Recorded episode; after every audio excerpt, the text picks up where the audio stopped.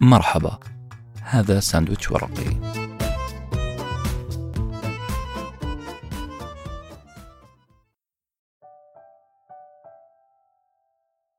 ملحمية هي أغنية اللبنانية ماجد الرومي واللي عنوانها أو بالأصح أننا نقول أزمة إنسانية.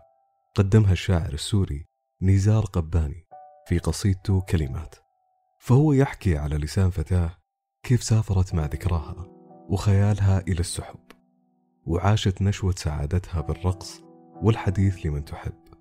وفجأة تعود لطاولتها تعود لواقعها لا شيء معها إلا الكلمات. العودة إلى المربع رقم واحد. قد يكون الهروب من مواجهة واقع ما بدرجة ما في أوقات ما ننزع للرجوع إلى طاولتنا. لا شيء معنا إلا كلمات تبرير. نعزي بها أنفسنا. تقول لومينيتا مؤلفة كتاب خمسة عشر شيء يجب أن نتخلص منها لحياة أكثر سعادة. أنها لا تعلم حقا هل هي من أصحاب الطاولة أم لا.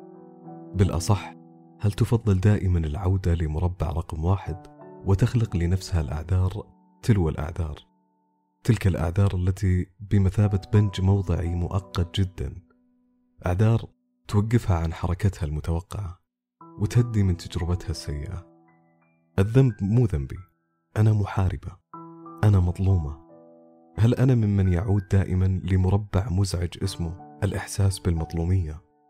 وبالتالي أقنع نفسي بأني سأعيش حياة حتمية مرسومة لي لأن الدنيا كذا. الناس كذا. حياتي راح تبقى كذا. قرأت مقولة جميلة وموسيقية تقول الموقف البطولي أني أتحمل المسؤولية بطولي. رغم أنها عبارة قد نعتبرها موسيقية رنانة فقط. إلا أنها فعلا لوحة تمثل جمال ملحمتنا الإنسانية على الأرض. تجربتك وتجربتي ليست شيء ثانوي حتى لا نسمي مشوارنا في الحياة ملحمة إنسانية. أنا أنت وأنتي نخطط ننفذ نسقط ونقف. ونعود. وهذا هو التفصيل الدقيق لكلمة ملحمة. معركتك في الحياة تتطلب أدوات. أسلحة دعم مخزون إعلام.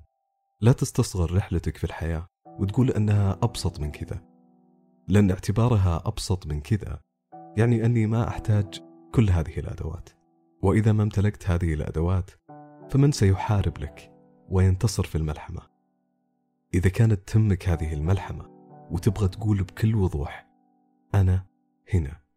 فالقاعدة تقول إن كان الأمر يهمك فعلا فستجد طريقة حتما. وأول هذه الطرق هو التوقف عن خلق الأعذار. في ديالوج ذاتي على طريقة شكسبير. دخلت لومينيتا في حوار مع نفسها. حوار يحاول الوصول لحقيقة. هل أنا أختلق الأعذار؟ أم فعلا حياتي تعصف بي كل ثانية؟ هل عدت لطاولتي؟ ليس معي سوى تبريرات خوفي وانزوائي. أما الظروف فعلا حتمت علي هذا الوضع؟ ومو بس لومينيتا اللي تعمل هذا الحوار الذاتي بل أنا وأنت نعمله باستمرار. يمكن ما انتبهنا لنفسنا وإحنا نتجادل لكن الحقيقة أننا نوصل أحيانا لنقطة نقول فيها لأنفسنا أنا ليه متعب نفسي كل هذا التعب؟ أنا ليه مجنون وأقاتل ظروف أكبر مني؟ سؤال ليه بيطري على بالنا من فترة لفترة وبالمناسبة هو سؤال ذكي وخبيث لأنه يحمل في طياته فكرة. أنت تنطح جبل والجبل واقع فتوقف عن النطح أو بالأصح عذرك معك في التوقف عن المحاولة.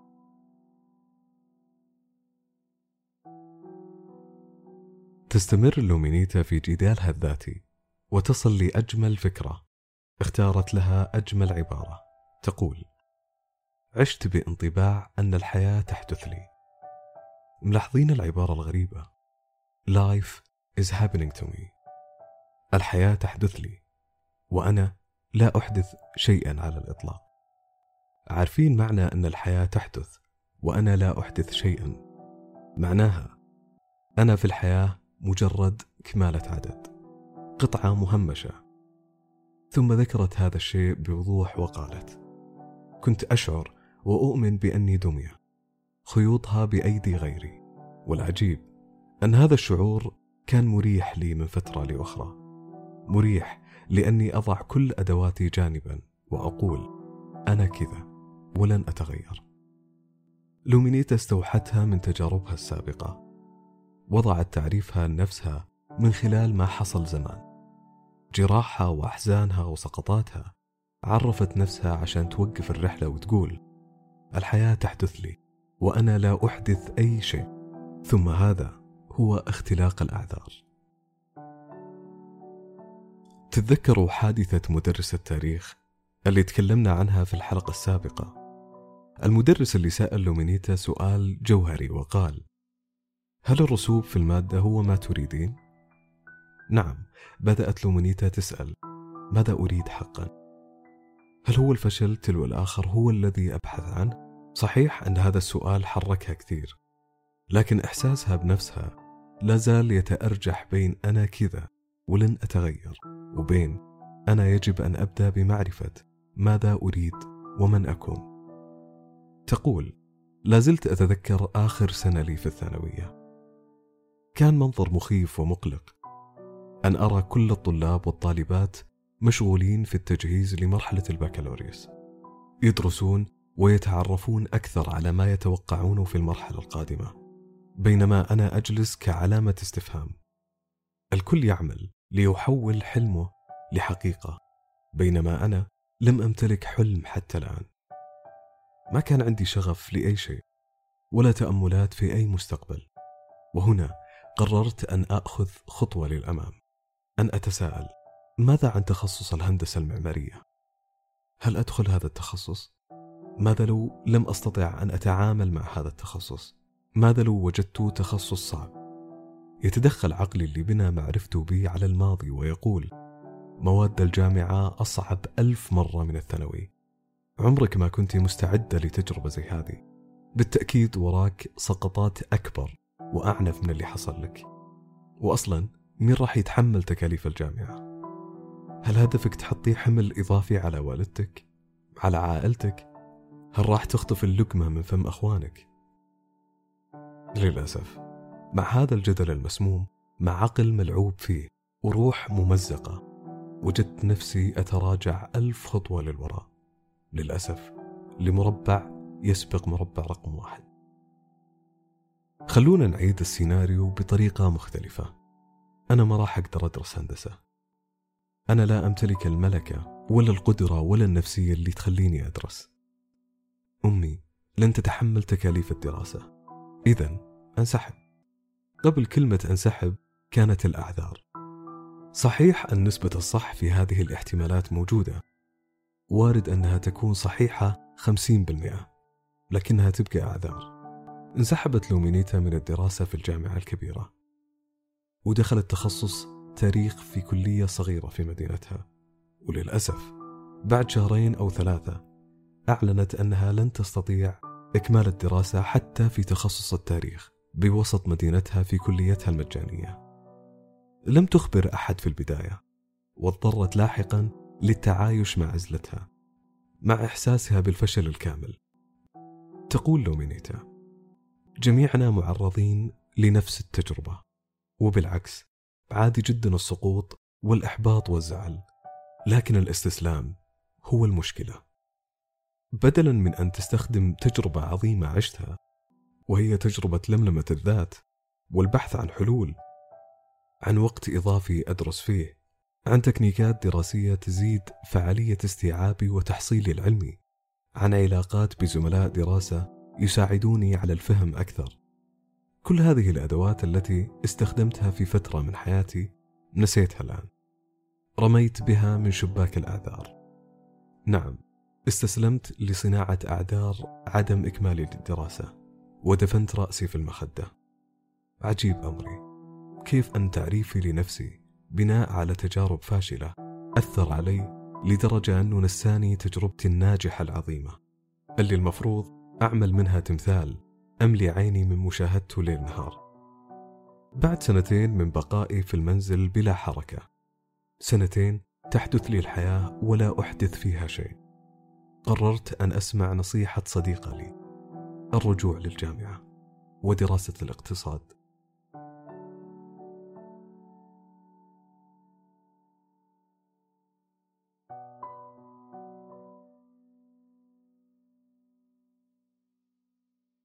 نسقط بعض الأحيان في مصيدة التفكير بأننا لا نملك الوقت الكافي لعمل ما نريد عمله. نفسي أتعلم لغة لكن الوقت.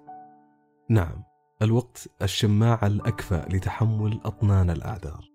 نعم يا جماعة. المسألة كالتالي إحنا نمتلك درج في دولاب قريب مننا بشكل غريب. دولاب أشبه باللي في غرفتك. إدراجه أنت موزع فيها ملابسك بتنظيم رهيب. لكن في درج إضافي هو درج الأعذار. سهل جدا أننا نستخدم عذر لكل مهمة وعدنا نفسنا بأداها كل يوم.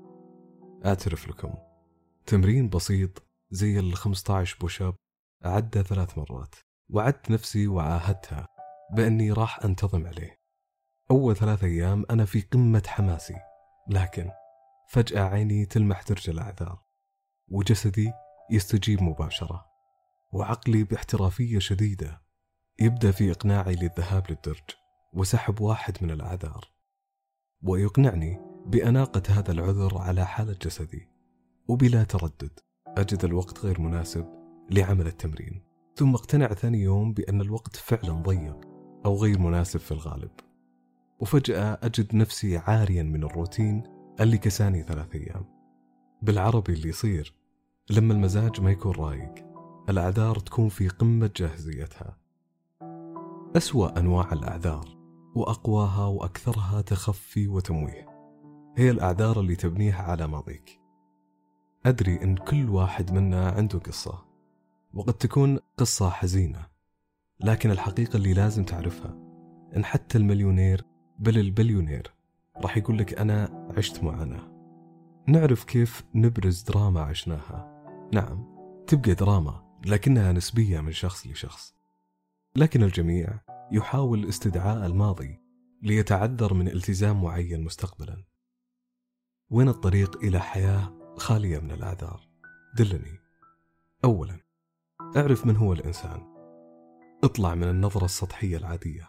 اطلع من الجسد وإمكانياته. ركز على الروح. أعتقد أنك ما راح تشوفها وهذا الطبيعي. لكن معرفتك لها بتغير كثير من معرفتك بالإنسان. الإنسان روح ما تعرف حدود إلا الحدود اللي يضعها الجسد لك. ما تعرف الخوف إلا الخوف اللي تزرعه التجربة لك. طيب إيش اللي يحصل لما تبدأ تسمع بهذه الروح المنطلقة من عبارة غير ممكن صعب ومستحيل؟ أنت ببساطة قاعد تعمل الشيء اللي كلنا نعمله. الانتقال من التركيز على الشيء فينا إلى عالم الحدود والمستحيل. أنت قاعد تنظر للجزء المحدود في الإنسان وتغافلت على السمة الأميز في البشر. القدرة على التطور والتحسن وتعلم كيف نعمل ما ظنناه غير ممكن. إذا الخطوة الثانية هي توقف عن رؤية الجزء المحدود منك وانظر للمساحة الأجمل والأقوى فيك. لحظة الطريق اللي نتكلم عنه مو معناه تحولك إلى مارد ياكل الأبيض واليابس. يجول ويصول في معارك منتصر فيها حتما. لا إحنا نقول أن كل الإنزعاجات والصعوبات اللي عشناها يجب أن لا تستخدمها كأعذار للتوقف بل اعتبرها محطات وقود من الخبرة. لا تعرف نفسك على ماضيك. أنت هنا في هذا المكان والآن في هذا الزمان. ويا ليت في جهاز يحول أفكارنا لكلام مكتوب عشان نقرأ كم الجمل اللي ممكن نستخدمها لإطفاء أرواحنا. وكلها زي ما قلنا جمل اقتبسناها من ملفات مخزنة عن ماضينا. يا جماعة ارحموا نفسكم من تطبيق مبدأ التاريخ يعيد نفسه. ولا تسمع كلام مارك توين اللي يقول قد لا يعيد التاريخ نفسه لكنه يشبهه كثيرا. اترك هذا العبث بمصير إنسان حر في كل لحظة يستطيع تغيير مسار حياته حتى لو كانت العاصفة تدفعه لمواجهتها الشخصية. التاريخ لا يعيد نفسه ولا يقرر مصيرنا لأننا كمؤمنين نعلم يقينا بأن ليس للإنسان إلا ما سعى وإن أمامك الخيار ولا أحد سيجبرك على مصير محتوم. نعم قد لا نرسم نفس اللوحة اللي في أذهاننا لكن لن ترسم مجبرا لوحة في ذهن غيرك. لأن لو فعلا أنت تتحرك مرغم عن إرادتك انتفى معنى الحياة. خليك مع مقولة هرقليطس اليوناني اللي يقول لا يخطو الإنسان في نفس النهر مرتين أبدا. مهما حاولت تكرار لقطة وحيثيات نزولك النهر مرة واثنين وثلاثة مستحيل تعيد اللقطة بحذافيرها. هذا الماء تغير. أنت تغيرت كيمياء المكان تغيرت. أفلاج النهر تغيرت. المهم أن الكون ليس مسرحية. مخرجها ديكوريتر يعيد عرضها كل أسبوع بنفس الجمل والحركات والإفيهات. بل هي عرض يومي بل لحظي. واللي يخليك بطل العرض هو اتقاد روحك وانفصالك عن ماضيك وتعاريفه نقطة كمان. وهي شوي مزعجة وسلبية على الإنسان. صعب وأحيانا مستحيل تجد إنسان يعترف بخطأه. تعرضت لأكثر من موقف. كنت أعتقد أن الطرف الثاني راح يرجع ندمان لأني أعطيت وأعطيت للأسف. هو عنده تبريرات نكرانه للجميل وأنا لازلت أعتقد أني أعطيت أكثر وأكثر. التبريرات وخلق الأعذار هواية نبدع فيها. المصيبة فعلا لو خلقنا الأعذار لإعلان الهزيمة الكلية. والتامة والنهائية ولعب دور ريشة في مهب الريح. أخيرا خذ ورقة وقلم واكتب كل الأعذار اللي ممكن تخليك تنسحب. كل الأسباب اللي ما تعلنها بلسانك لكن تضرب جوا عقلك. وخليني أساعدك وأسرد لك بعض أعذاري الشخصية. ماذا لو ما حصل اللي خططت له؟ إيش راح يقولوا الناس؟ أكيد هم بدأوا الكلام عن فشل فكرتي. هل راح أقدر أستحمل الضغط؟ ألم أقلب الطاولة على إرادتي واستسلمت في أكثر من مناسبة في الماضي؟ ما عندي وقت وأصلا القضية اللي تبنيتها غبية. مستحيل تجيني فرصة بسبب بعد الجغرافي عن الفرص. عائلتي ما لها تاريخ في هذا المجال. أنا غير جاهز. يا جماعة والله لو جبل حدث نفسه بهذه الطريقة لتحول لكوم التراب بكامل رضاه. هذه الجمل قد تكون أسئلة مهمة لتحسين مرحلة التخطيط نعم لكن مهم قبل تسأل نفسك هذه الأسئلة كم نسبة صحة هذه الجملة؟ أنا ما عندي وقت؟ طيب صحيح لكن كم نسبة صحة إن ما عندك وقت؟ كم نسبة صحة جملة زي خطتي قد تفشل في إحدى مراحلها؟ سؤالك عن نسبة صحة المعلومة هو سؤال صحي تماما لأنه يقول لك أنت معرض لنسبة خطر معينة والحل التجهيز لها امتلاك أدوات التعامل معها. وخلوا بالكم ما قلنا أنه ممكن تجهز خطة بينية خلال التنفيذ لتعديل ما يمكن تعديله. الفكرة هو أن لا تبدأ بانهزام لأنك ما راح تبدأ على كل الأحوال. أصدقائي صفوا أنفسكم بالتخلص من الأعذار وشوف من اخترته يكون رفيق حياتك صديقك توأم روحك. اللي راح يمشي معك مشوار طويل في الحياة. لأن المثل يقول إذا مشيت وحيدا ستمشي بسرعة وإذا مشيت مع أحد ستمشي بعيدا. نقابلكم إن شاء الله في الحلقة القادمة وأنتم منطلقين بسرعة والبعيد. في حفظ الله. كنتم مع ساندويتش ورقي وجبة معرفية نتشارك لذتها.